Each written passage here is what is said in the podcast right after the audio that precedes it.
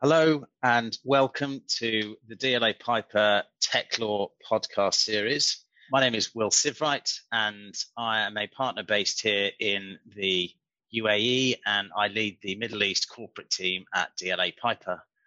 I've been advising on M&A transactions in the tech sector for the last two decades, the last decade of which uh, based here in the Middle East.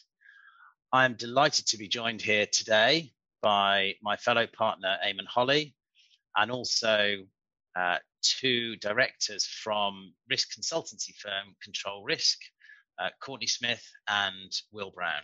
If I could first ask uh, each of my guests to maybe just spend a minute introducing themselves, and Eamon. Thanks, Will. Uh, hello, uh, my name is Eamon Holley. I'm a partner in our intellectual property and technology team based here in Dubai. I'm a data protection and technology lawyer with about 16 years experience now in the region. Um, I'm very happy to, to, to, uh, to be here today. Thanks.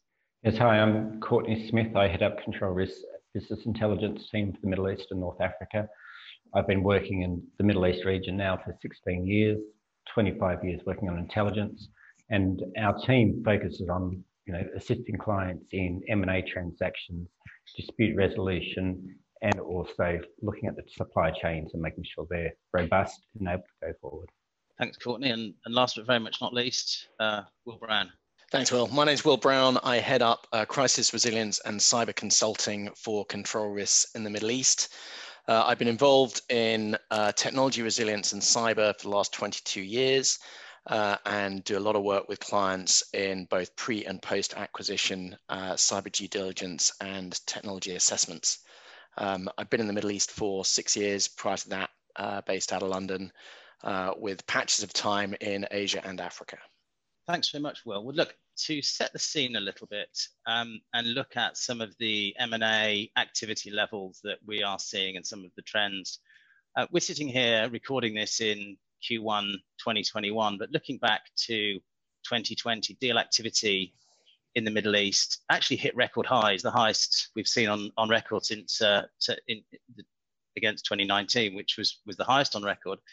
But that doesn't tell the whole story, and that includes a significant number of uh, mega deals that were concluded, um, often government related in the Middle East. If you look behind those numbers, um, you look at the, the volume of deals, particularly in the in the small and, and, and the SME space, um, we actually saw a significant tail off in the number of deals. And so we ordinarily see around 500 deals a year in this part of the world. And in 2020, we saw around 350. Now, um, digging further into those numbers, the interesting thing to look at was the, the timing of those deals. As you would have expected in Q2, there was a significant drop off as deals were aborted and deals were put on pause.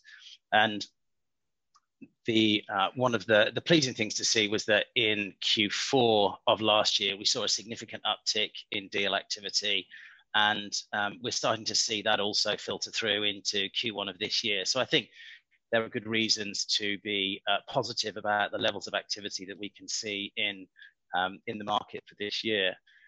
One of the bright spots throughout was tech deals, and um, we saw uh, an increase in the proportion of tech deals that were being concluded. And actually, in 2020, we saw a significant rise. Um, of the number of tech deals, and they now account for around a fifth of overall uh, tech deals that we see. So it's um, it really is a, a, a, positive story for for the sector.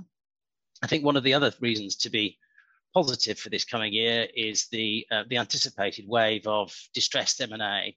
That wave hasn't yet crested here in the Middle East, and I think that's also being seen in in Europe and, and the US in that the distressed uh, elements of the deals are not yet coming through because governments seem to be uh, extending their, their furlough schemes and their support for businesses. And so we're not yet seeing um, the expected wave of distressed M&A, which we anticipate will now fall somewhere in, uh, in 2021. So it's, uh, the stage is set for a really uh, potentially significant number of tech M&A deals throughout this year. And so I think there's, um, there's reasons to be optimistic about the levels of, of deal activity.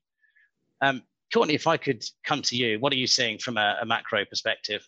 Thanks, Will. And I think you're right. It's going to be an exciting year in 2021. And I, I, look at it from two perspectives. I think before we saw the COVID pandemic, there was a lot of activity that was sort of driven by government investment. So whether it was the modernisation of infrastructure or the shift towards renewable energies, we were seeing that driven by the government, followed on by you know, whether it's development finance or multilaterals pointing in that direction, and then obviously the flow on and seeing you know, very large construction companies and so forth being able to go into different countries to help with the development of that. Uh, what we're seeing now is also, and it's continuation of, of that past is, you know, the regional sovereign wealth funds are looking for these opportunities as well. Governments are collaborating and coupling that with stimulus packages that we're seeing in many countries in this region, we are going to see some more growth there. Uh, you mentioned the distressed assets. You know, we, we, we do believe that's going to be occurring as well. But when you're looking at companies with high debts, non-revenue generating uh, companies, it also brings a number of risks as well. So it's not just about the financial debt, but what corners have these companies been cutting over the last 12 months that as an investor you need to be looking at as well and doing much more thorough due diligence. And you mentioned tech M&A, we're seeing that as well. You've got the mega deals, but on the e-commerce side, there's lots of opportunities for the startups, whether you're an angel investor or a much bigger investor seeing an opportunity. I think we'll look at a lot more exploration of that this year as well. Thanks, Court. Um, well, last year and moving into this year was obviously a um, there's been a, a number of upheavals outside of just the pandemic. What are you seeing? So obviously, um, in the last year, we've had some some pretty uh, exceptional circumstances. Um, one of the things that the pandemic created was obviously winners and losers in different different sectors. Uh, tech, in the main, and it's a it's a generalization, has certainly been the winners in that regard. Um, organizations became more more dependent on them. Um, we have seen in uh, in the UAE alone, actually, we've seen more registered fintech startups in 2020 um, than has ever been seen before. Um, that clearly is, a, is, an indication that the, the, the sector is, is one of the more buoyant in the region at the moment. Um, from an from an M&A point of view and, and what we're probably going to see going through 2021, um, there are going to be some some you know it's massive changes potentially in the market. We've got the new uh, administration in the US, um, and they have a very different stance on uh, technology and particularly big tech than the previous administration. We're talking about you know potential um, sort of antitrust uh, players coming in from the Biden administration to reduce some of the power and capability and spread of, of some of these huge organizations. Um, and that's going to ripple down through the market. I think we're going to see a lot of um, a lot of M and A activity around that. And and going back to to Court's point and the point you made at, at the beginning, um, the distressed uh, or the divestment of, of distressed assets is, is, going to be something that we see more and more of.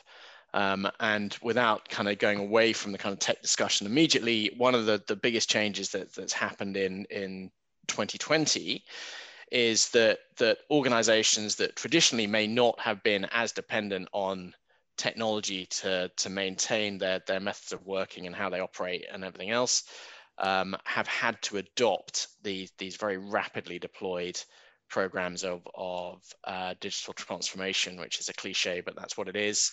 Um, and that's going to drive some of the M&A activity um, from, the, from uh, looking at those organizations and working out uh, how robust their systems and the environment are that they're operating in and and what they're going to do in terms of of uh, making themselves either a more attractive for purchase or from a purchaser's point of view what they need to do to make sure that that those environments are secure Courtney, if I could um, come to you and just have your thoughts on some of the, the changes that are going on in some of the, the, the neighbouring jurisdictions, the, the, the one that is um, been most uh, forefront in, in my practice has really been the, um, the Abraham Accords and the, the developments with Israel. Look, it's been wonderful to see uh, so many Israelis here in Dubai um, looking for investments and uh, looking for opportunities. Um, and we certainly anticipate that that is going to be a, a, rich vein of transactional activity going forward, albeit um, it's only really just starting to get going. Um, what are your thoughts and what else are you seeing in terms of the uh, neighbouring jurisdictions? Yeah, um, the Israel one obviously caught a lot of people by surprise, uh, but everybody was quick to move, which is good. A lot of lot of activity working out where those opportunities will be. Uh, I don't think anyone's going to rush to do that big deal, but there's been the big announcements as well. Again, it's on the big scale, the, the mega projects. You know, we're looking at potential collaboration around transportation, logistics, uh, that's going to drive a lot of smaller operators to have opportunities as well, which is very good. Uh, tech has always been an important collaborator between Israel and countries around the world, and that will drive as well as creating opportunities. And I think we'll see two-way investment on that. I don't think it takes away from you know where the other opportunities are growing as well. You know, if you look at Egypt, it is a country that has in the last five, ten years, really tried to do transformation around um, information technology. Uh, that is at all levels, where it's smart transportation, going into their renewable energy as well. And for me, Egypt is, is a great litmus test that's bringing everything together. It's got the multilaterals looking into them, providing that investment, sovereign wealth funds in our region, collaborating sovereign wealth fund of, of Egypt. Uh, the Red Sea concessions that have been awarded in the last 12 months, 18 months, we're seeing that uptick in oil and gas as well. And all of this big investment is just going to help stimulate that the economies more and drive other opportunities for those that support these industries. Moving on from some of the trends we're seeing to maybe start getting down into the weeds in terms of some of the, the issues that we're seeing um, on transactions themselves and how they might be um, dealt with. That. Eamon, if I could come to you, um, you're involved um, from a IPT data protection, um, number of areas on these types of deals. What are some of the things that that you're seeing that people doing deals need to be thinking about and perhaps thinking about now more than they weren't in the past? Thanks, Will. Um, so for me personally, it's been a really interesting uh, couple of years professionally insofar as um, data protection as an issue has risen from probably literally the last thing people in business uh, would worry about regionally to now being at least one of the top uh, five uh, things that come across my desk as, as a real concern. Um, and that's driven, you know, it has been driven by things like the GDPR and the increased prominence of um, data protection because of that. Um, but also, as I think both Courtney and, and um, Will have referred to earlier, the, the increased visibility of cyber attacks. And so from a uh, the perspective of what I do on, on most of my day, which is advising technology clients, there is now uh, an increased um, uh, uh um, awareness of, of, how important it is to have a, a robust data governance framework. And that includes not just uh, protection of personal data in the sense that GDPR looks at by and large, but also from a cybersecurity perspective as well. So protecting data in that regard. Um, and uh, where, where our practices, I think, will intersect is in particular where clients are looking to purchase uh, a target um, and what's I've become more involved in the sorts of transactions you're doing in the last few years, primarily because people are aware of not just the regulatory issues that they're potentially buying into, but also um, some of the legacy issues they have that, that, the target may have in terms of how it's managing data, um, what its suppliers are doing with data, um, what is the target done or what is it doing in terms of cybersecurity so that they're not buying something that is um, particularly a high profile client or, or target something that is likely to be, um, you know, a high profile tar target. Um, in terms of the laws in the region, you know, I think I don't think it's any surprise to, or secret to say that it's it's definitely in a catch-up phase. There's no, um, there are a couple of laws now at a national level uh, that deal with data protection, including some elements of cybersecurity. Um, including Bahrain and Qatar. But here in the UAE, as I think many people on this call will, will know, um, we have a, a, definite patchwork of uh, laws in um, certain free zones, the DIFC and ADGM, um, but also sectoral laws as well in different sectors such as finance and health. Um, and that's re replicated across the region. So I guess the key message is that there's, there's, a, there's a view that personal data protection, cybersecurity uh, aren't well regulated. That might be true um, to a degree, but it's definitely a bit of a minefield and something that I think uh, buyers and sellers need to be aware of. Thanks, Eamon. It, just in terms of how this is arising on on deals, um, are buyers and sellers getting more concerned because there's more enforcement, or is it just a general regulatory compliance concern that is that is driving this? From a local, sorry, regional perspective, no. There's, there's we don't have enforcement like we have in Europe because we don't have uh, the same legal mechanism like, say, the GDPR yet. Um, also, we don't have the same culture around personal data protection and uh, the enforcement uh, against breaches, or I suppose even a history of um, public cybersecurity incidents that you know are, are made public. There's a few well-known ones that you know we could all talk about uh, that you see in the press occasionally, but um, those the news about those things come out primarily uh, not necessarily because there's been a report to a regulator, for example, which is what would occur in Europe or the US. Um, I think the concern is driven by, well, depending on the, the transaction, if it involves an entity, say a buyer coming in from Europe, um, they will most likely be subject to the GDPR. And, and, in which case, if they're buying an entity that handles personal data, uh, it could that that um, target could then also be subsumed within that. Um, but I think also there is an increasing commercial awareness of the complexities or problems that can be faced if you you know hastily purchase a target and then determine that for example it doesn't have a robust cybersecurity regime um, it doesn't handle you know custom personal data well its suppliers don't have proper framework in place etc and creates a bunch of problems and, and threat vectors um, will if i could maybe bring you in here i know that that you know we've worked with you on these types of situations before. What are your what are your thoughts in terms of the direction of travel on these types of, of perhaps cyber issues or others? Yeah, I think yeah, just to, to echo what, what Eamon's just said, I think these are these these issues are getting more and more prevalent uh, in the deal in, deals environment. Uh, for all the reasons that, that have just been been kind of discussed around uh, data privacy, you know, we we talk about the the fact that breaches in in the region um, are occurring, but they're not that public. And when they are, there's, there's quite a lag between the breach and, and, and information being released. So there isn't that sensitivity around those.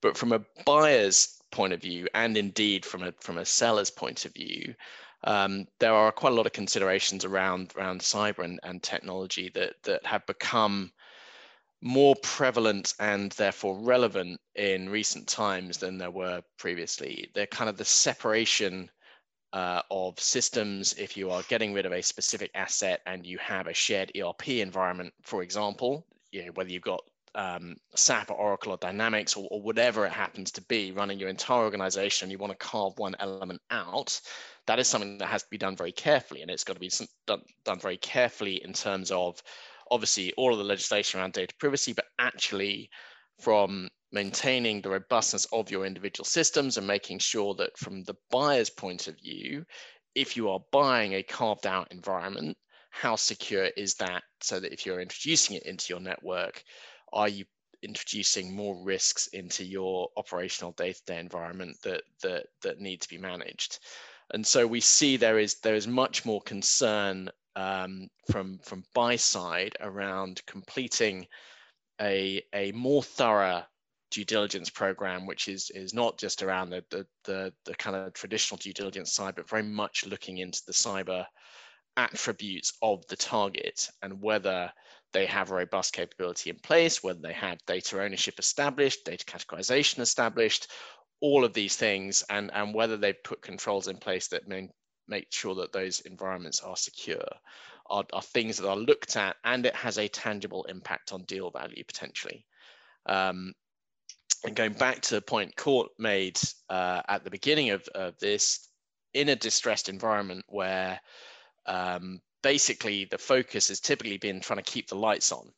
So if there it's a distress sale, keeping the lights on, you know, the all of the activities within the keeping the lights on function will be maintaining revenue or generating revenue or or actually credit control if we want to be completely cynical about it. Um, under those circumstances, we see that there has been um, systematic degradation of controls that are in place prior to that divestment taking place. And so these are the things that need to be really carefully considered if you're buying distressed assets. I think, uh, Eamon, um, I know you and I have talked about an, an example that, that you had to work through um, mm. where you had a an overseas listed entity with various subsidiaries here in the region, and that was a distressed situation, and there were um, myriads of these types of issues to deal with. Do you want to say a few words about that? Yeah, sure. So it just it's very interesting. Um, Will uh, Brown uh, mentioned um, a situation um, where, so yeah, the, the, specific issue we, we were dealing with was a um, an insolvency, and um, it was quite a large concern, and uh, happened to have uh, parent companies and a listed company in the UK.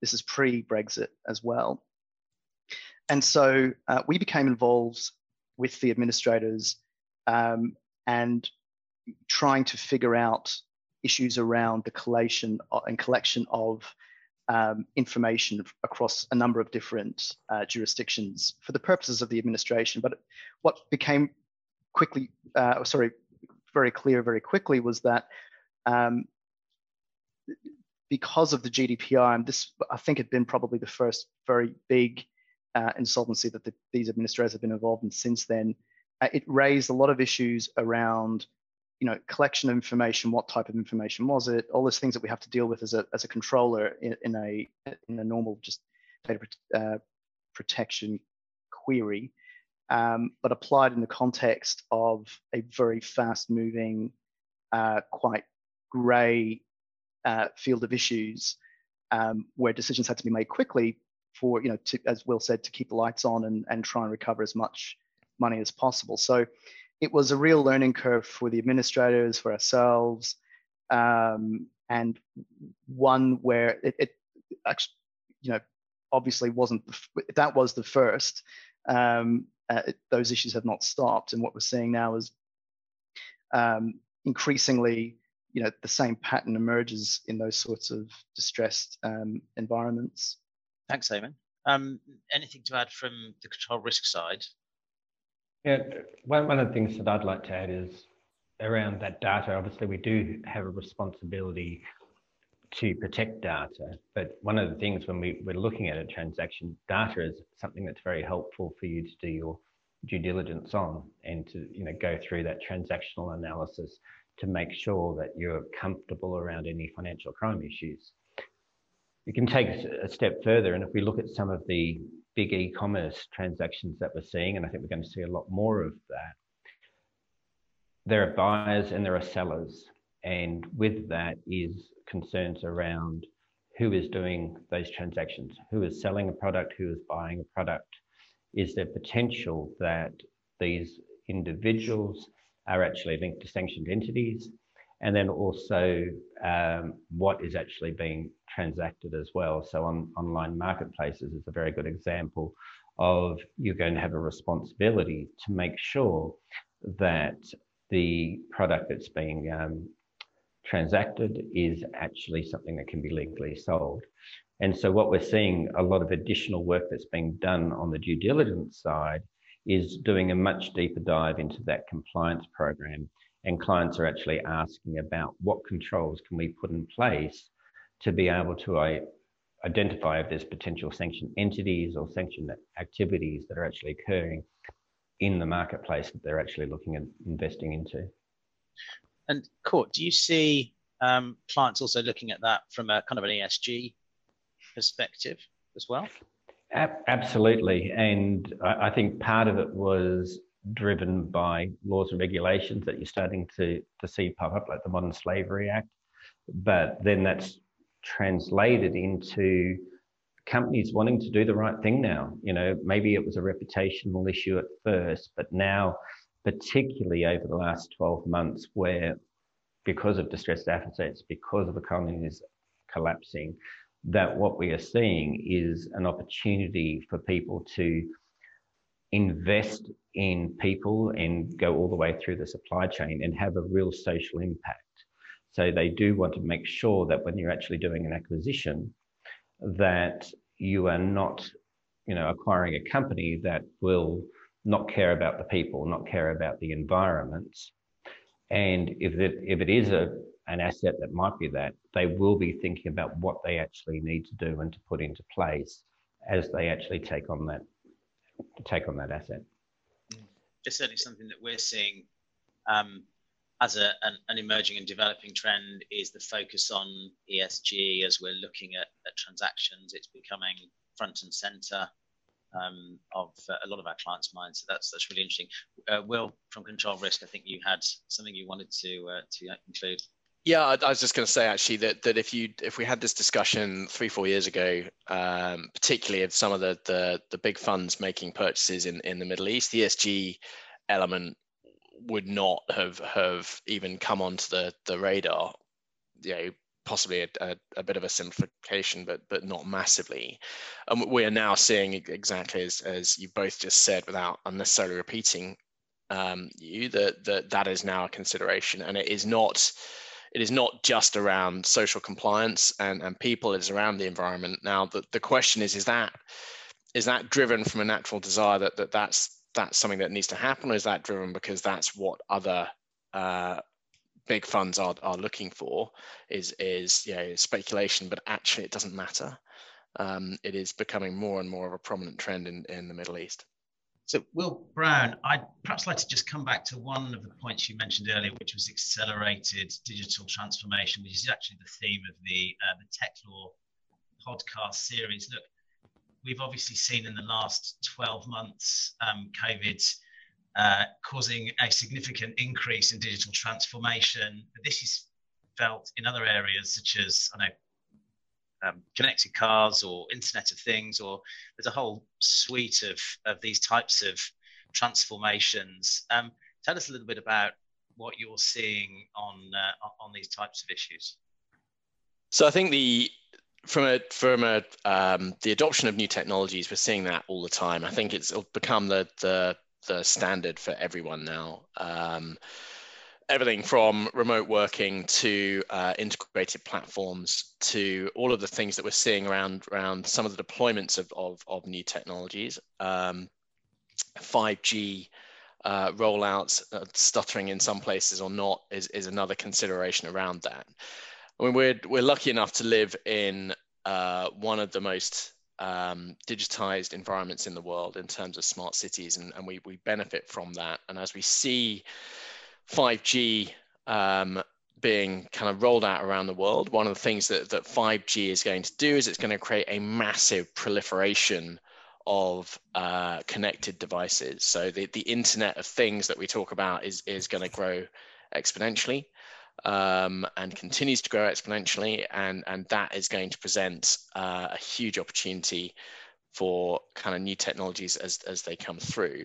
I think the, the one thing I will say about that, and it, it is a, a worthwhile consideration in, in 2021, um, is that, that 5G is a really good example of where geopolitics and technology um, considerations are converging. Um, and as you've seen at the deployment of, of the, the hardware to de deploy uh, and enable 5G, it, it has become a geopolitical hot potato, something that governments need to consider very carefully uh, throughout 2021 and beyond in terms of, of, some of the data privacy elements around that. Eamon, you touched on this um, in a couple of places um, in our previous discussions. Um, in terms of the direction of travel, what's what's your sense? So um, yeah, like obviously, no doubt, uh, it, it, it's almost trite to say that you know this unfortunate uh, episodes caused you know acceleration of plans uh, for digital transformation. Um, I mean, things th- things that we've been discussing around like IoT, 5G, digital transformation, we've been talking about for at least five years, ten years. Um, what we're seeing now, I guess, uh, you know, it, it is is a lot of these things now seem to be on the cusp of becoming or emerging as as tangible issues or or, or um, um, uh, in our case at least I suppose instructions on the desk that are coming through. Now what, what that means though is that from my perspective in terms of what I do on a day-to-day basis uh, advising clients on the regulatory regime um, to, to meet these technologies is is um, uh, I you know it, it's becoming increasingly challenging as these new laws develop and, and do things like introduce uh, you know specific data localization requirements in either a sector or a country. Um, and you know that's where i see a, a, unfortunately a potential conflict in terms of you know um, the uh, objective and the um, the outcome um, so it would be good to see a, and I think I have seen things happen uh, at a at a federal, uh, sorry, intra intergovernment level at least um, that seem to be indicating that policy might be moving towards a more uniform a um, uh, direction. If that occurs, and that might open the door again for uh, a more harmonized approach to regulation and help, you know, properly inculcate uh, this digitization, make it reality. And and Court, if I could come to you on this topic. Appreciate it's a pretty broad topic. What are your What are your thoughts? Yeah, I'm, I'm excited by the opportunity that this has brought. And if we look pre 2020, we really had a, a, a, truly global market. But over the last you know 10, 11 months now, we've gone from everything from people having to work from home and not being able to travel, the difficulty of moving goods from one place to another, and at the same time, we've seen so many geopolitical changes as well. The introduction of sanctions against new countries, normalization of relations between countries, and uh, changes in governments as well. So while this move towards digital transformation, you know, whether it is Internet of Things or automation, automation robotics, etc., it's not going to happen overnight. We are going to have to do a lot of work to open up this market again. And with that, I mean, it, it will take industry, it will take the lawyers, it will take the advisors to work out how we can actually move forward. But it, we will be able to do it, and that's the great thing. So the stage is set for a really interesting 2021. We're seeing an uptick in deal activity. We're seeing an increasing number of those deals being in the tech sector. We're seeing a rapidly evolving digital transformation. Um, there's certainly a lot of food for thought for those market participants out there who are thinking about undertaking transactions in 2021. Um, before we close out, perhaps I can ask each of you to give your kind of key opportunity, challenge, um, idea for the coming year. Um, Courtney, maybe I could come to you first. Yeah, I think the most important thing for everyone to consider is responsible investment is no longer a nice to have or an option. If you do not consider the social impact, the environmental impact of where you are investing, you will get left behind. But it doesn't take a lot of additional work or a lot of extra resources in order to address those issues. And if you do, you will be able to move forward and be front of the wave of the economy reopening. And Will Brown, if I could come to you, how does 2021 look for you? I think one of the things that, that that's going to drive 2021 and, and, and probably longer, and I'm afraid it, it's a hangover from uh, approximately the last four or five years, is, is geopolitics has become much more prevalent in all discussions. Uh, whether you're talking about your technology provider, uh, whether that is hardware or software, or in issues around really kind of sort of current times, you know, which vaccine are you getting and where's it coming from? And if we if we just flick the clock back to, to H9N1 to go down the, the kind of swine flu and when, when vaccines were available or, or sort of antivirals were available, there was never a question about where it came from. In the same way that that there was never a, a consideration around where your hardware was manufactured to deploy your Wi-Fi signal, and now all of these things are coming into play. And I think echoing the point that Court made, I think as we see in a, a kind of normalization of, of relationships uh, with you know, the US and, and China, we are you know, that is going to start to improve. But I think those are still going to be considerations that are driving both technology investments and mergers and acquisitions and various other things uh, throughout 2021 and beyond. Fascinating. And and finally, Eamon. Yeah, I think um, well, what we from a, a data protection uh, perspective, we're expecting to see a couple of new laws coming out. Um, the ADGM, so the DIFC's just issued a new one. Uh, ADGM's expected to publish it soon. Um, we're expecting one in Saudi and one in the UAE as well. So it'll be very interesting to see how those new laws uh, look insofar as how do they how do they can they work together? How do they work together? Which will have a knock-on effect for businesses operating pan-regionally and other businesses coming into the region. Um, the only other thing I'd just like to suppose say at the end would be, um, although I, suppose a lot of what I've been talking about has been on the, from the perspective of the buyer, maybe doing a due diligence, etc. Um, you know, if you flip the, the the coin, you can see it from the perspective of the buyer as well. Uh, sorry, the seller as well. And so um, going to echo Courtney's point about you know a little bit of extra discretionary effort can provide some real results. Mm-hmm. Um, if you are able to get your ducks in a row when it comes to how you organize your data, how you organize your cybersecurity, etc., when it comes to having to sell, you can be in a stronger position uh, potentially to uh, to negotiate and um, hopefully get a, a good price and make the deal go smoother. Eamon, Courtney, Will, thank you so much for your participation today. It really is very much appreciated. Thanks very much indeed. Thank you. Thanks, Will. Thanks also to our listeners for tuning into this podcast. Um, I hope you found the insights useful.